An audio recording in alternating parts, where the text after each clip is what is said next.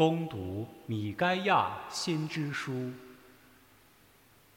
上主，求你拿起木杖，牧放你的子民。孤独地居留在草莽中，在田园间做你基业的羊群。让他们在巴商和基勒阿德获得豢养，像从前一样。上主，让我们见到奇迹，像你出离埃及的日子一样。哪个神明能与你相比？你赦免罪恶，宽宥移民的过错，不长久怀怒，反而喜爱仁慈。你必定再次怜悯我们，把我们的邪恶用脚踏碎，把我们一切的罪过投入海底。你必按照你从前向我们祖先所发的誓。对雅各伯表示信实，对亚巴郎施行仁慈。这是上主的圣言。感谢天主。上主赋予仁爱宽恕。上主赋予仁爱宽恕。我的心灵，请歌颂上主；我的五内。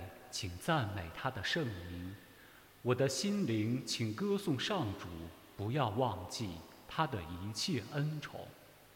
上主赋予仁爱宽恕，他赦免了你所有的罪行，治愈了你的各种病症，他救你脱离阴间，给你加上仁爱和慈悲的荣冠。上主赋予仁爱宽恕。他绝不长期责问，也不会永远气愤。我们犯罪，他没有惩罚我们；我们作孽，他没有报复我们。上主赋予仁爱宽恕。天离地有多么高，他的慈爱对敬畏他的人也多么深厚。东离西有多么远，他是罪过离开我们也多么遥远。上主赋予仁爱宽恕。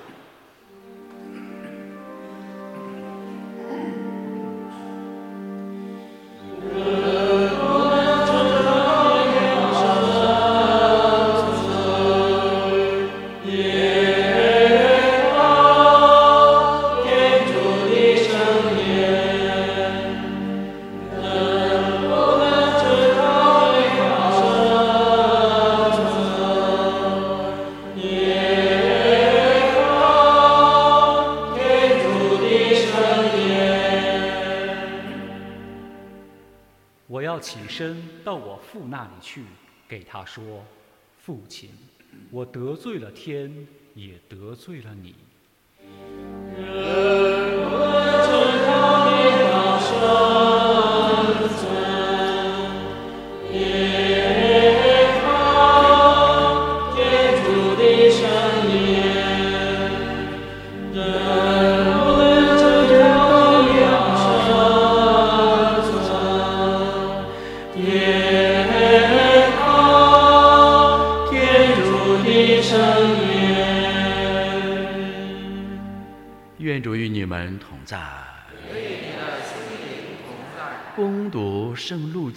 福音，主愿光荣归于你。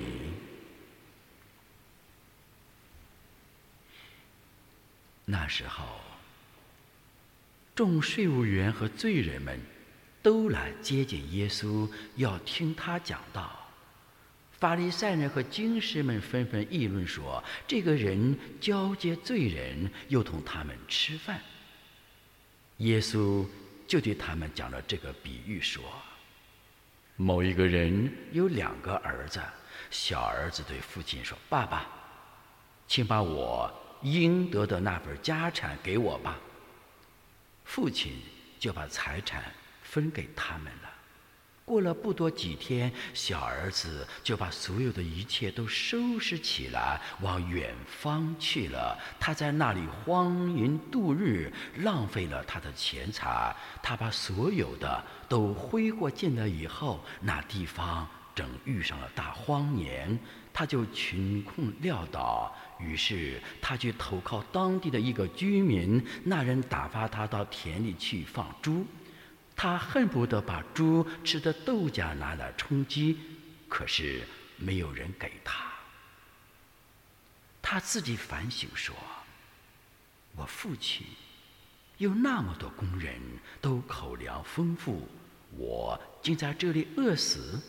我要起身到我父亲那里去，对他说：‘爸爸，我得罪了天，也得罪了你，不配再成为你的儿子了，把我当做工人看待吧。’他便起身到他父亲那里去了。”他还在远处的时候，他父亲就看见了他，动了怜悯的心，跑过去抱住他的脖子，热情地亲吻他。儿子说：“爸爸，我得罪了天，也得罪了你，不配再成为你的儿子。”父亲却吩咐仆人说：“你们快拿出最好的袍子来，给他穿上，给他戴上戒指，穿上鞋。”把那只肥牛犊牵了宰掉，让我们一起吃喝欢乐吧。因为我这个儿子是死而复生、失而复得的。他们就欢宴起来。那时，大儿子正在田里，他回来快到家的时候，听见奏乐和歌舞的声音，就叫一个仆人过来，问他这是怎么一回事。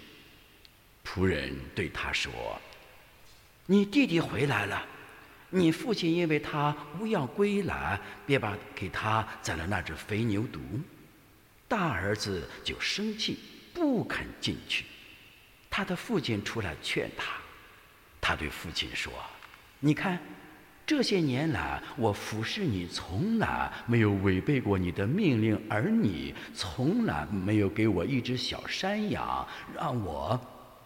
同我的朋友们一同欢乐，但是你这个儿子同娼妓们在一起耗尽了你的财产，他一回来，你却为他宰了那只肥牛犊。父亲对他说：“孩子，你常和我在一起，我所有的一切都是你的。”只是因为你这个弟弟死而复生、失而复得，我们应当欢乐庆祝。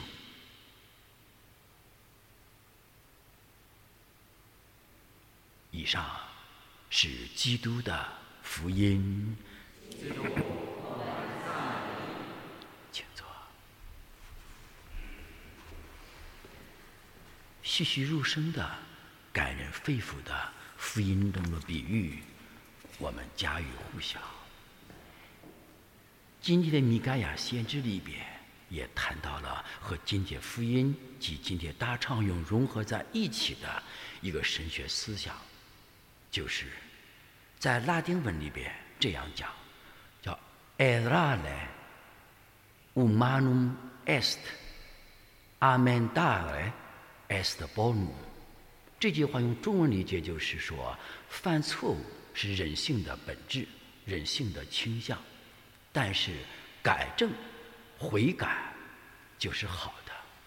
那么在英文里边，针对这句拉丁文演绎成英文翻译就是 “To err is human, to forgive is divine”。它翻译有的错误，但是一种恰到好处的错误。英文的是 “To err is human”，什么意思呢？就是说，犯错误人之常情和拉丁文第一句话是一样的，但第二句话不一样了。第二句话是说，“To forgive is divine”，宽恕是天主的本质。那么拉丁文第二句话是什么？改正、悔改就是好的。英文单词是“宽恕是天主的本质”。这两句话就今天分享的主题，叫恰到好处的一种有福的一种错误。今天这句话告诉我们，米盖亚先知也提醒我们：人类因着原罪是多么的脆弱，最容易犯罪。谁不犯罪呢？谁不软弱呢？谁没有跌倒过呢？谁没有办过告解呢？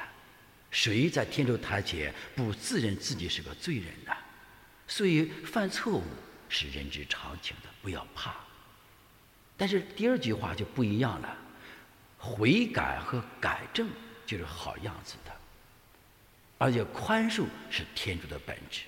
只要我们悔改了，我们意识到自己错了，我们悔改了、忏悔了，而且要改正了，从哪里跌倒，从哪里爬起来之后，天主就会大发慈悲。宽恕我们，这一句拉丁文名言和一句英文名言有机的结合在一起，形成了我们人性多么脆弱。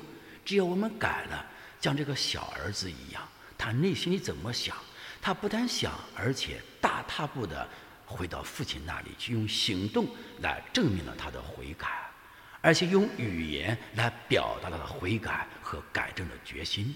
所以父亲还没有等他说完最后一句话。我不配再做你儿子，求你让我做你的工人吧。他这句话还没说完，的父亲他的爱和宽恕已经包围住自个的小儿子、二儿子。于是父亲立刻拥抱住他，给他穿上袍子，戴上戒指，让仆人给他宰了一只小牛犊，来欢乐庆祝他。这是天父对我们的爱。天父，只要我们因着我们意识到我们自个错了、悔改了，而且改正了，还没有说主，我不配当你的儿子，让我做你的一个另一种仆人、工人的时候，天主的爱已经涌向我们了，来拥抱我们，深深的触摸我们，并爱着我们，使我们再一次站起来，作为他的好儿子，而且用他的圣体圣血来款待我们。远远超过一只肥牛犊和小绵羊。这个生动的圣经故事以及记载，也告诉我们每一位弟兄姐妹们：天主是爱，他的爱给了我们自由意志，让我们自己去选择。你可以去选择好的，选择行善，也可以选择去做恶去。所以，天主的大爱，他的博爱，给了我们人选择的能力。他既然爱了我们，给了我们每人选择能力之后，他再也不会收回他最宝贵的礼物，就是选择。所以，当我们犯罪的时候，这是我们自己的罪恶引起的，并不是天主的意愿，因为天主把自由意志给了我们。当我们做了好事时，是天主借着。给了我们的恩宠，让我们开始有了善念，助推我们做善事儿，而且天主完美的恩宠有收尾、收官之作，给了我们收官的恩宠。所以，当我们犯罪时，我们说：“主，我是一个罪人，一切罪过归于我们，一切善功光荣应当归于天主。”像米盖亚先知所说的一样，天主的博爱。对我们的仁慈，会将我们的一切罪恶，干嘛去啊？投入海底。这句话很深。所以，当我们考古学家到探讨到了我们化石的时候，这些化石里边都象征着人世界的罪恶、人世界的善功、人世界的脆弱，以及受造物如何背叛天主的美意，都在海底中经过几亿年的。变迁之后成为化石，从我化石研究对化石研究，知道天主的爱，知道人性的软弱，以及受造物受损的经过、年轮的产生，以及化石各个的阶层的不一样。所以化石是历史，是象征。通过化石也懂得天主的爱和我们人性的软弱。弟兄姐妹们，这么好的感人肺腑的天主圣言。再一次敲响我们一颗熟睡的心，敲响我们良心的警钟。当天主借着神父向我们发出爱的呼号和召叫时，不要拒绝。拒绝一次恩宠，另一种恩宠就没有了。所以说，神父一般不会给你打电话，也不会一般向你发出邀请。当天主向我们发出邀请时，我们不要说我忙，我们不要说我害怕，也不要说我恐高和畏高，这一切都是借口。当你拒绝天主恩宠时，拒绝一次，恩宠少一次。所以，当天主借着主教向我发出任何呼唤时的时候，我说这是主在召教我，马上服从，服从会产生奇迹。安东尼教堂发展今天，就因着顺服和服从这么多的热心教友、白名单教友以及平日弥撒教友，因着我们的付出。鼎力相助，与天主圣宠和召教吻合，而形成今天安多尼堂区。所以，我们的罪虽似朱红，因着顺服，因着悔改和改正，要变成像雪一样的洁白。犯错，乃人之常情。改和正就是好的，因为宽恕是天主的本质。